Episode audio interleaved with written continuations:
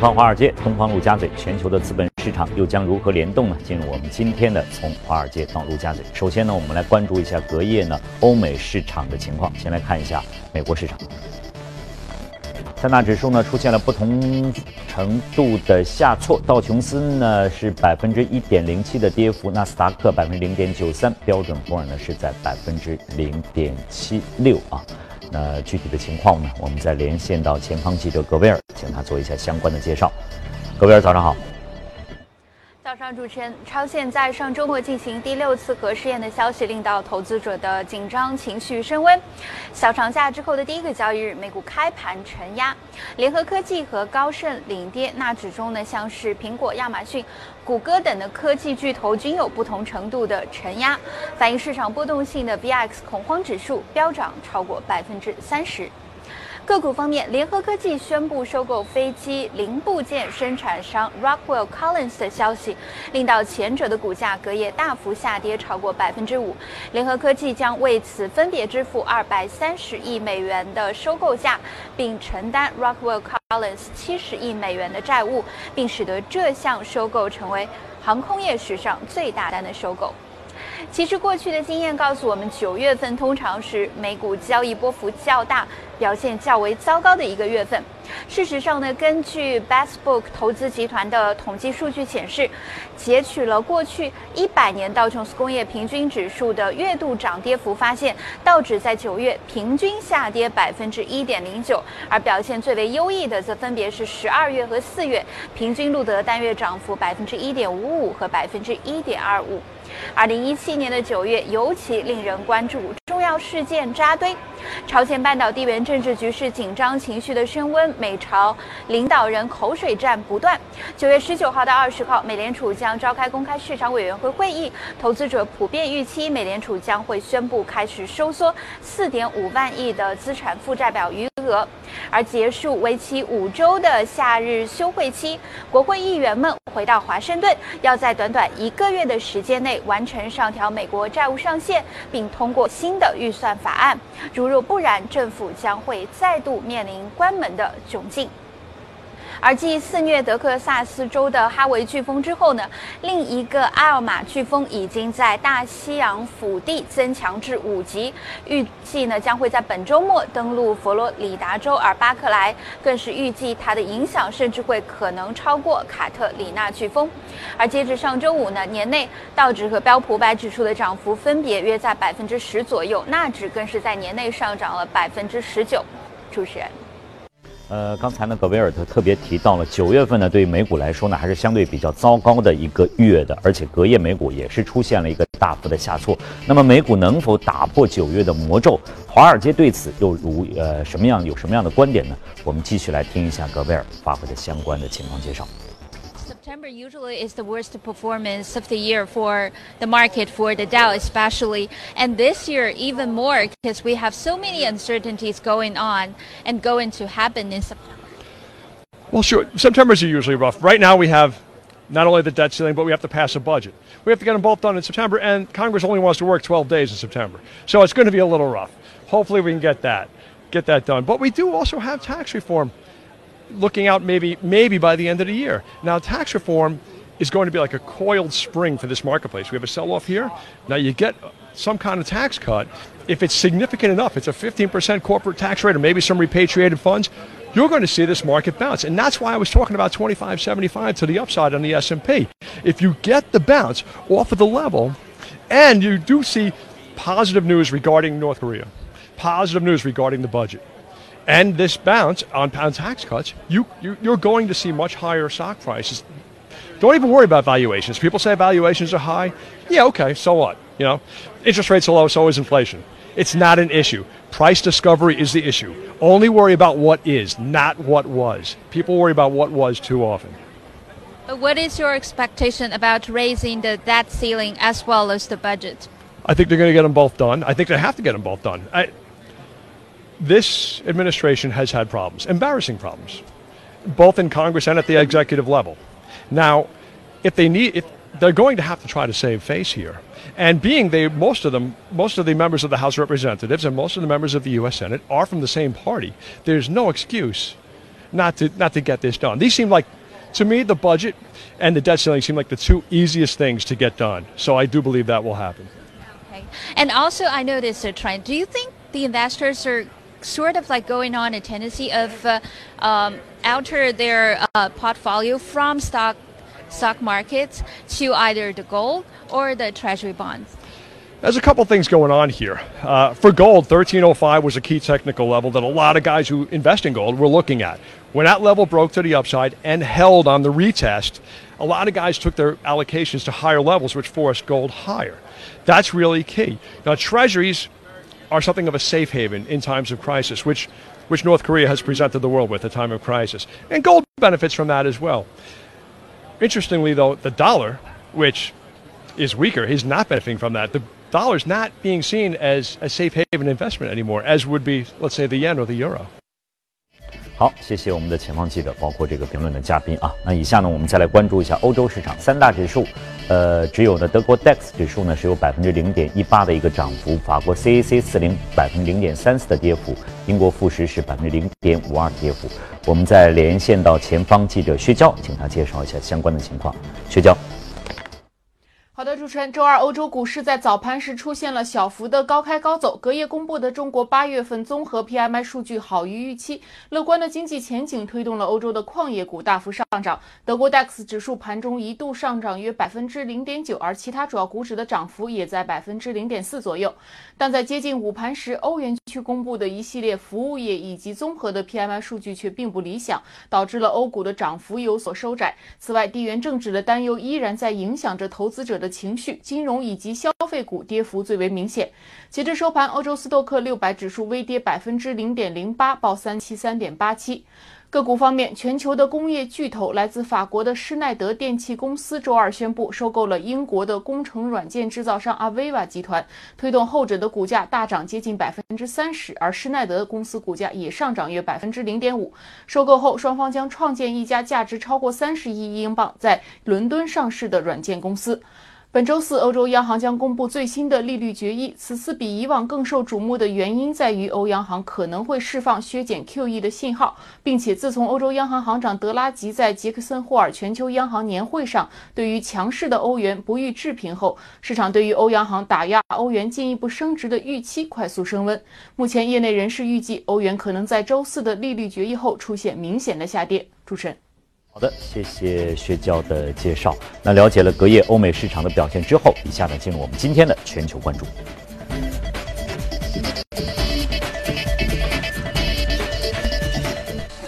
好，今天呢我们请到的是宽策略的李琦，一起来和和大家说一说这个全球经济的复苏形势。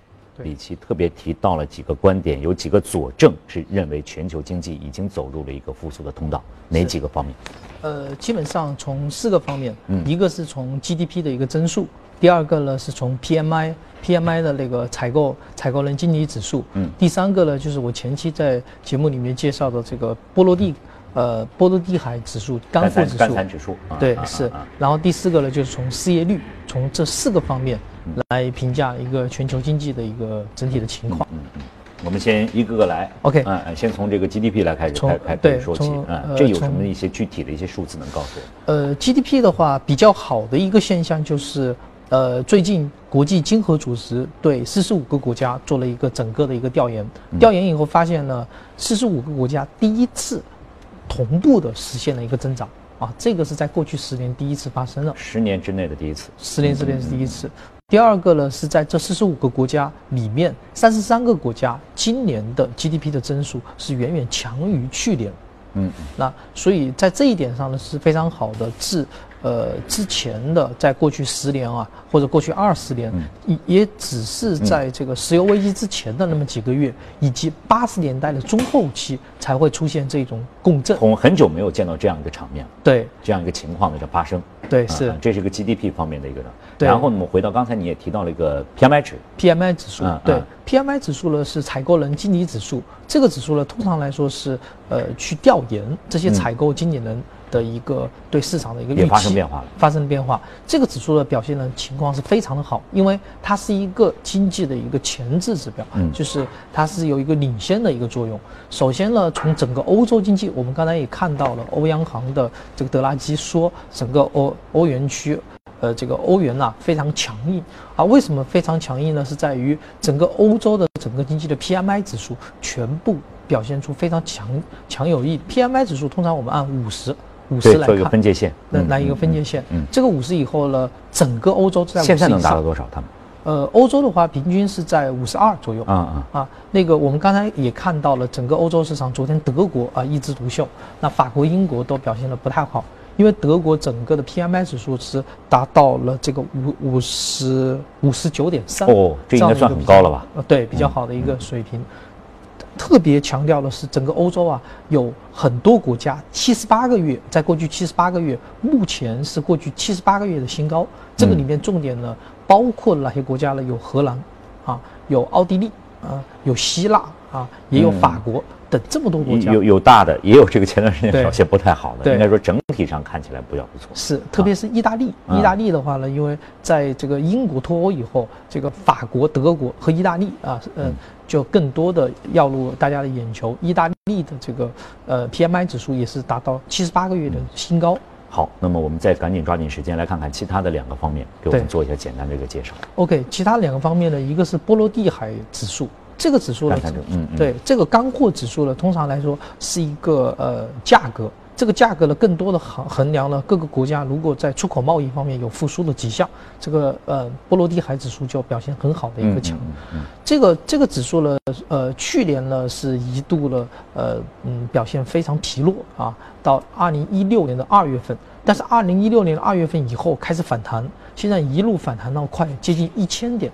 也就是说，说明全球经济开始货运方面哦，或者海上货运活跃起来，对，开始活跃起来，并且中国啊，中国最近和法国，法国的波菲公司啊签了一个非常大的订单，这个订单有九十六亿的一个订单，嗯，也就是要求中国啊去造船，啊，造船了以后呢，正好是呃在海上去货运，充分反映了整个欧洲经济啊。呃，整个复苏了，所以跟我们签了这么大的一个大的订单。嗯，啊，几个方面我们都看到有这个向好的迹象，但是大家说，哎，好了，但是最为关心的是，我们简单的做一个预测，是你觉得这种持续性大约有多少？呃，这个持续性的话呢，表现呢其实是非常好的，唯一呢就是美国的持续性会比较偏弱一点。嗯嗯，我我觉得啊，整个欧洲经济表现的肯定是非常好的，整个整个经济态势啊表现的比较好，包括失业率啊，全球的失业率也非常低。但是美国经济呢？美国我想特别提出一下，美国的 PMI 指数也是非常强劲，也强。在九月一号的 表现，这个刚才我们看到前方记者发挥的这个是他们的一些评评论员的一些观点。是，虽然这个呃，大家问华尔街的呃一个态势，大家觉得哎，最近是不是黄金表现的比较好？是不是大家把资金都流入到黄金和债券？其实完全不是这个情况，这个是短期的一个避险啊，避险的一个情绪。但是我们先不谈特朗普，传谈整个美国经济，美国失业率极低啊，在百分之四以下这样的一个水平。第二个呢，美国的 PMI 指数非常强劲，反弹，所以这个呢表现了美国未来经济都很好。一旦税改政策啊，包括那个真的落地真的落地的话，美国经济肯定是非常强。唯一不确定性就是加息。啊，这个加息啊，其实是个魔咒。嗯，历史上的美国的历次的金融危机都是由于加息造成的。所以这个加息，我们有的时候在说，今年三次，有人说两次，有人说干脆十二分钱算了，不管了。是，只能到最后看的到底加几次会是什么样子。是，但是所以呢，所以目前所有的表现来看，都是渐趋向好的这样一个形势。对啊，只要不出一些大的一些意外的情况。嗯，好，那么这个有关这个全球的这个经济复苏情况呢，我们先关注到这儿。以下进入今天的移动美股榜。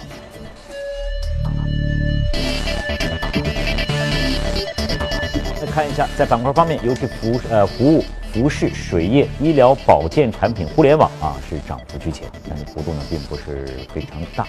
来看一下个股呢，分属生物科技、油气设备服务、农产品，还有区域银行。来关注一下，我们今天将李琦给各位带来的乐墨国航，是一家支线航空公司。乐墨国航。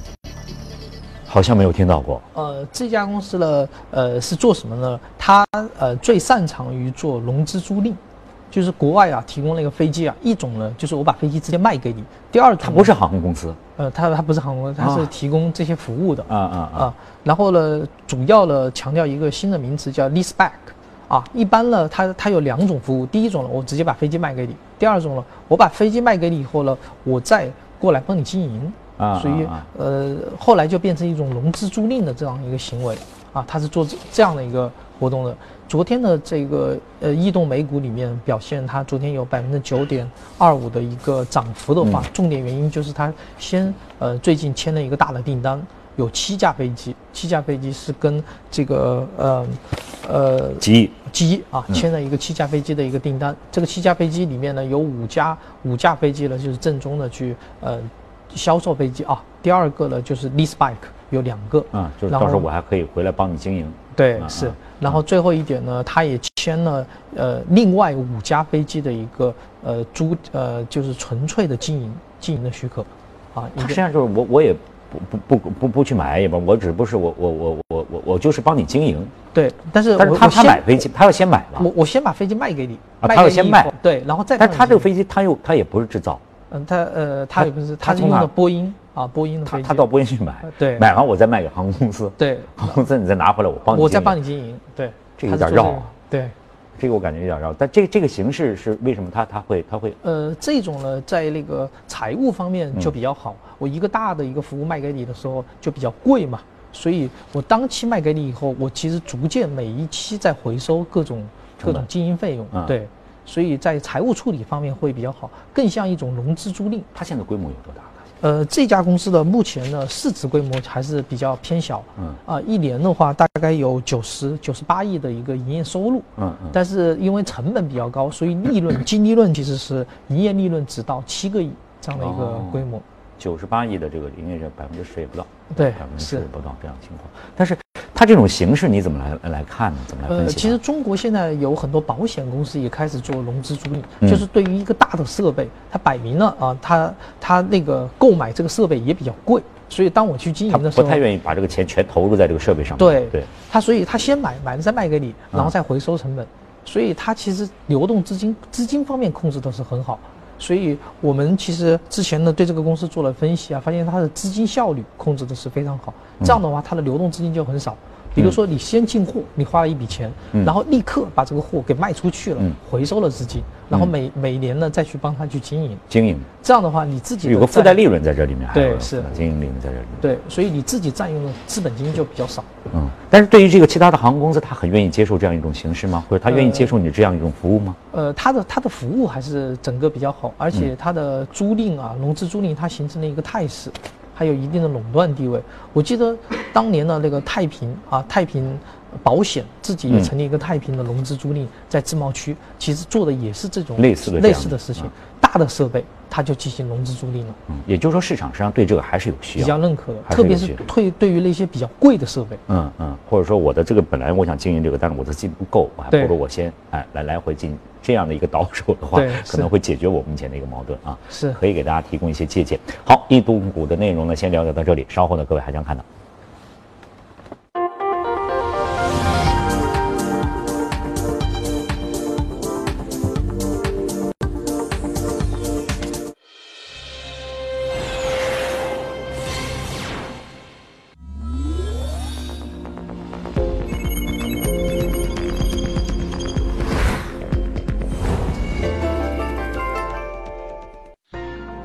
享人生由你我带冠名播出。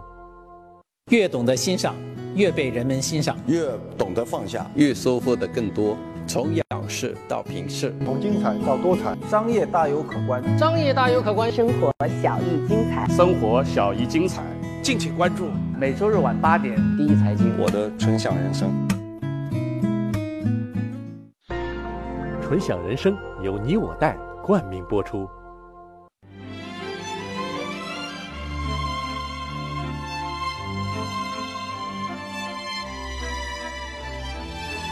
跨越三个世纪的经典老凤祥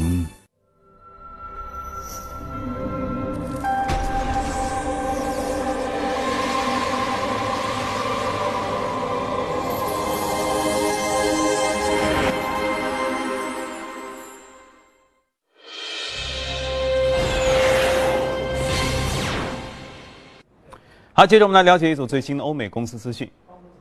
美国多元化工业巨头联合技术周二大跌百分之五点六九，收报在一百一十一点二一美元，创下了四个月的新低。罗克维尔·科林斯上涨百分之零点三，报在一百三十一美元。联合技技术此前宣布以三百亿美元收购罗克维尔·柯林斯，那预计收购交易会在明年的第三季度完成。这时候呢，会诞生全球最大的航空业的供应商之一。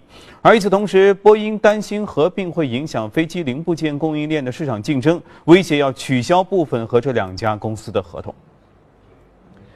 生物科技公司 Insmed 股价在美股周二早盘交易当中一度暴涨近百分之一百三十，收盘报在二十六点九九美元，暴涨了一百一十九点六一。那原因是该公司宣布用于治疗罕见肺病的一个药物，在第三阶段临床试验当中达到了主要的终点。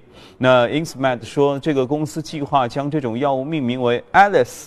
来寻求加快审批的流程。此前，该药物已经被美国食物药物管理局授予突破性疗法的认证，并且进入了一个快速审批的通道。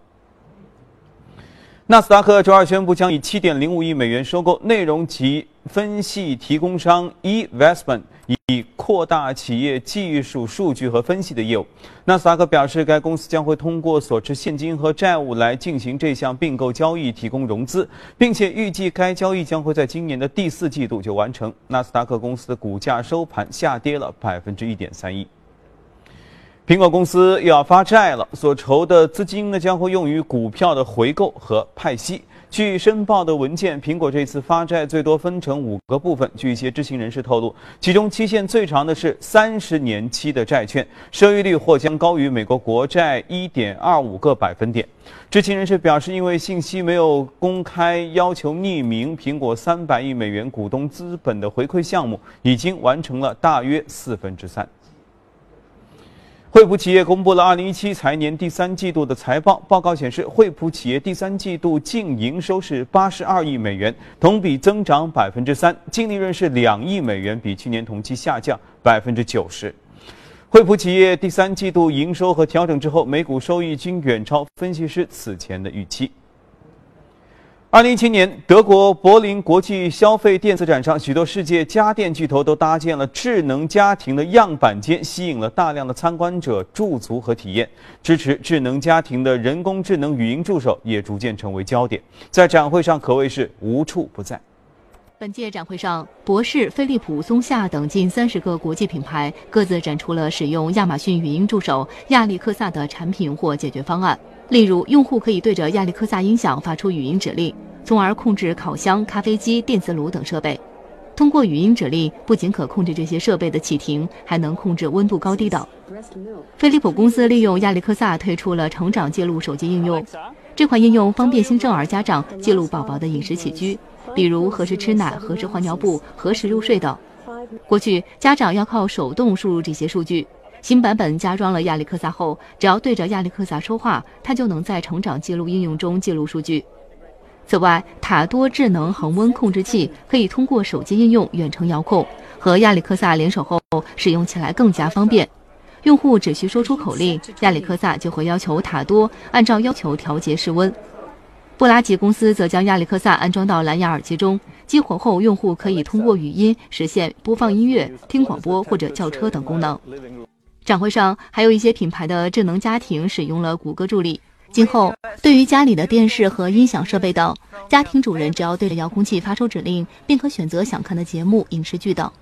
日本电器巨头松下在此次电子展上主打的 SCGA 十智能音响，在保证音质第一的前提下，引入了谷歌智能助手技术，可以执行用户发出的语音指令。此外，三星智能手机语音助手比克斯比也在三星最新款冰箱上就职。这款会说话的冰箱是三星第二代家庭中心智能冰箱，用户可以通过语音实现搜索食谱、报告天气等多种功能。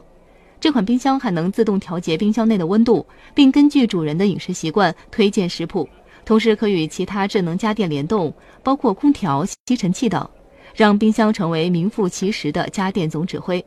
接下来，三星电子计划将旗下全部家电产品采用物联网与声音识别技术，于二零二零年实现家电全面智能化。看着呢是挺神奇的哈，家电智能化之后能帮你解决很多问题，给你提醒。但问题是，人的时间观念和记事儿的这么一个基本的能力，会不会在那么多可以提醒你的家电当中慢慢退化？这倒是一个新问题。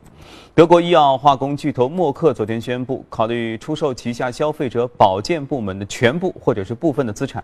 在当天发布的公告中，默克表示有可能为消费者保健业务寻求战略伙伴，评估该业务的前景程序，目前仍然处于一个早期阶段。据分析说，德国默克希望将主要的开支呢集中在新的抗癌药上，这是该集团近十年来推出的首个新抗癌的疗法，由默克和美国制药巨头辉瑞来合作开发。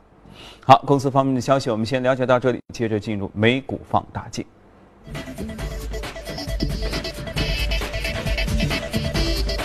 欢迎回来，进入我们今天的美股放大镜，来看看今天呢，我们将为各位呢带来的是哪只热股？易创理财属于投资中介板块啊，出现了百分之二点五六的一个跌幅。全球著名的网络金融交易商，他从事。就是一个互联网券商，互联网券商对，因为这个主题呢，现在在中国内地也也提得很很广，各个各个那个中国的国有的券商都想转型成为互联网券商。对对对。我们今天正好评价一下美国的互联网券商到底怎么做。互联网券商呢，是源于早期的美国的佣金战。啊，就像中国，中国很早以前，中国的那个佣金是千分之二，现在一路降到万分之二点五，甚至现在有很多中国券商说要万分之一点五啊，这个价格。美国其实也是打这个价格战，美国的收费和中国有点不大一样，美国按每笔啊最低收费有一个。它不是按这个金额啊，金额也按，也按，它是按金额和每笔里面取一个最大值来收费，因为你有可能因为美国股票啊可以不是一手一买，是一股一买。所以你可以买三股、四股、五股，可以这样买，这样会产生佣金就特别低。对，这样那个佣金商就不赚。金额来话就就很低了。对，所以他就搞一个每笔每笔来收费。每笔的最早的时候，美国当时没有互联网券商，就是人对人的门店，就类似于中国营业部这种模式的话，是一百块美美元一笔，这是很早。然后后来大家开始打价格战。易翠的呢是在整个价格战中间啊，在九二年左右的这个时间呢，首推的价格战，当时呢一路把佣金导到今天下调到十二点九九美金，这是每笔每笔啊。然后现在呢，就是对于大的订单来说，也可以降到九点九九美金，但其实也不算特别低。银透证券，银透证券也是美国互联网券商，现在降到了每笔一个美金，一个美金这样的一个极低的一个一个费用。易脆的就是做这样的一个事情。但是靠这个的话，它这方面呢，是不是就会就会变得很薄，或者说是很少，而且要靠其他方面了？呃，首先第一点，这个利润呢，其实是非常的丰厚。这个利润到底有多少？这个价格战打成这样，它的利润也很丰厚。是，呃，我们以呃银透或者其他券商来来做例子，其实它从交易所以及产生的交易费用不到零点二美金每笔，不到平均下来，平均下来，但是它出售的价格是接近十个美金。所以这个已经非常高了，倍数翻的太多了点对，就算像银透这种呃互联网券商一路降到一个美金的时候，其实它的利润空间也有零点七、零点八，整个这样的一个一个水平。所以呃呃，大家也可以看到这个佣金的利润是非常高。但是现在大家都在打价格战，嗯，比如说美国著名的啊有些创业公司啊，比如说罗宾 Hood，基本提出零佣金，我不收你的佣金，免费给你用，啊，他。通过服务来收费，嗯嗯啊，所以呃，在价格战中间，易脆的其实是比较。看来这价格战是无处不在，无处不在。也别要经常说我们这儿也会出现，到处都会现在港股也开始价格战了，港股，港股啊，港股，港股的话，这个比如说现在大的国有券商，港股收费是千分之二，然后每单呢最少的是一百港币一笔。啊，然后但是现在那个香港的部分券商打价格战，嗯，要把它降到万分之二点五，像中国佣金。我我们理解这个价格战是，我是为了这个扩大，争取更多的这个客源，对客户到我这里来，对。但是你相应的你要你也要付出的呀，所以你要提供服务的呀。呃，隐喻的就是要裁人，网络券商的关键在于裁人，啊对他的经营的员工数量要要低，不要搞那么多营业部，拉低这成本，对，把营业部砍掉，做成轻型营业部。或者呢，全部通过网上去获客。嗯，你看，大部分的费用就是花花在销售人员和维护人员，销售人员呢就是以牛客户嘛。我们比呃，我们拿这个易翠的做例子，易翠的在长期啊，每一年的广告的投入是占到百分之五十，占到营业收入的百分之五十。对，这个意思是什么？它基本都通过互联网的方式，通过品牌露出，每天跟你说易翠的什么什么好，啊，然后给你做各种节目啊，引更多的粉丝群，然后呢，他就不养员工，不通过营业部来拉客，自动能就在这个网上开户，然后成为他的客户。这样的话，他就获取了大量的客户。所以在这方面，他的这个花销是比较大一些的，对，成本是要要高一些的。他历历历来呢，就是把品牌意识建立的比较强。第二个呢，就是在打网价格战的前提之下，这些券商怎么生存呢？要提供服务。嗯，以前的券商提供的所谓的服务，一个降价嘛，第二个给你推荐点股票吧，其实作用不是特别大。比如说，你现在已经不大愿意听营业部的某个投资经理跟你说买一只股票。那一翠的在美国怎么做呢？他给你提供一篮子服务，给你一个 portfolio，一个建议计划。首先他会评估你现在的财务状况，比如说他发现啊，你没有太大的那个负债，没买很好的房子啊，每个月还很高的贷款的前提之下，他会推荐你买一些高风险的股票组合，啊，如或者是 ETF 组合。那如果他发现你的负债特别多，每每个月要养房养车等等，他就会推荐低风险。同时呢，他跟你更多的强调主动加被动。所谓的被动就是买 ETF，但是被动的收益率其实很低，很难吸引人。所以一翠的更多的是推荐。主动加被动的 portfolio 推荐给你，组合方式比较多。对，而且他每次推荐给你的至少是十五个股票左右这样的一个。你刚才说到财政，我突然又想到我们最近比较说的这个这个就是证券金融这方面。对，机器人就是这个机器人 智能智能，这个恐怕也应该是一个方向吧，将来。所以一翠的也是看到了这一点，因为一翠的呢，目前呢，它的收入里面百分之六十是息差，百分之四十是佣金这一块，它也充分的看到了市场都在降价。啊，罗宾获得都降成零佣金了，所以只能后端收费。嗯，后端收费以后呢，你还是不能养人，养人还是很贵。以前等于你养的是销售，现在你要养更多投研人员，投研人员帮你理财嘛。帮你理财来推出这各种组合啊，对，吸引客户，对对，吸引组合以后呢，还要告帮你去做 rebalance 再平衡。比如说你隔一段时间赔钱了，对，后期维护了，但这个肯定也很贵，所以一定要搞机器人投顾。嗯，所以一翠的呢，它在二零一七年的方案里面，一翠的他的 CEO 就说了，我们今年会加大。机器人投顾的那个比例，以机器人投顾来取代以前的这个传统的投顾，嗯，那这样的话呢，可以节省费用。它等于一步一步的走，第一步是通过网络券商把销售砍掉，这个第二步通过机器人投顾，越越形势逼人啊，对。这种情况。那我们就马上要回到我们国内来，对，那么我们现在也在在在找互联网券商或者想想想，那么这个模式可以可可。呃，这个这个模式的话，其实是非常有用的。第一点呢，就是说在大家都比拼价格战的时候，你这个时候啊，如果呃，其实您知道啊，交易所收的费用是万分之一点五，每家券商呢，现在有些券商降价降到万分之二，也就是说，整个佣金里面它只能赚万分之零点五，它无法养各个营业部，所以它只有一条路，提高水平，提高服务佣金水平。但是已经降价降到这个样子，怎么提高了？好，我肯定要给你提供理财服务。我要跟你套路是一样的，对，套路是一样的。但是增加了这个服务以后，我一定要去人工化，我不能说我增加一个新服务，我又雇二十个人，嗯嗯，因为后面二十个人其实比销售更贵，一个投资顾问的费用基本是销售的两点五倍这样的费用，所以我一定要用通过机器人的方式帮你做，嗯，对这种理财。所以，我看到中国的话，现在目前九州证券啊，就采取这种这种模式。首先呢，把佣金打得非常低了。现在呢，逐渐逐渐的开始了搞一些投顾啊，机器人投顾，包括这个广发也在搞机器人投顾。意思就是什么呢？以前呢，主流的普通的 C 端面向经纪人，经纪人啊，把你引入券商，然后他给你推荐一个人工投顾。现在不这样走，直接手机你下载他的 APP，APP 上就有机器人投顾。然后呢，你一点，他就告诉你。你的风险评级应该买什么股票组合？是组合啊，不是一个股票了。